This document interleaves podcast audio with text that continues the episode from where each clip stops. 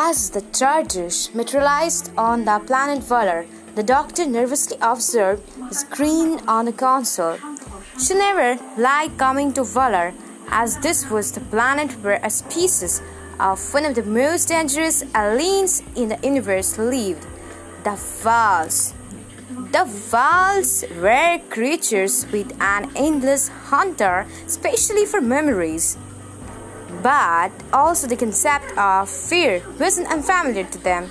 Many of their priests had fallen victim to their power to create fear in people's heart and mind.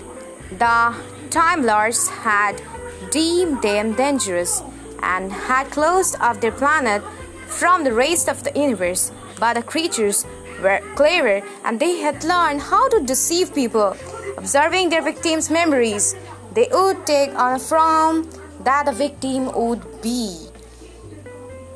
They would take a form the victim would be comfortable with and treat them in order to get close to feed on their memories.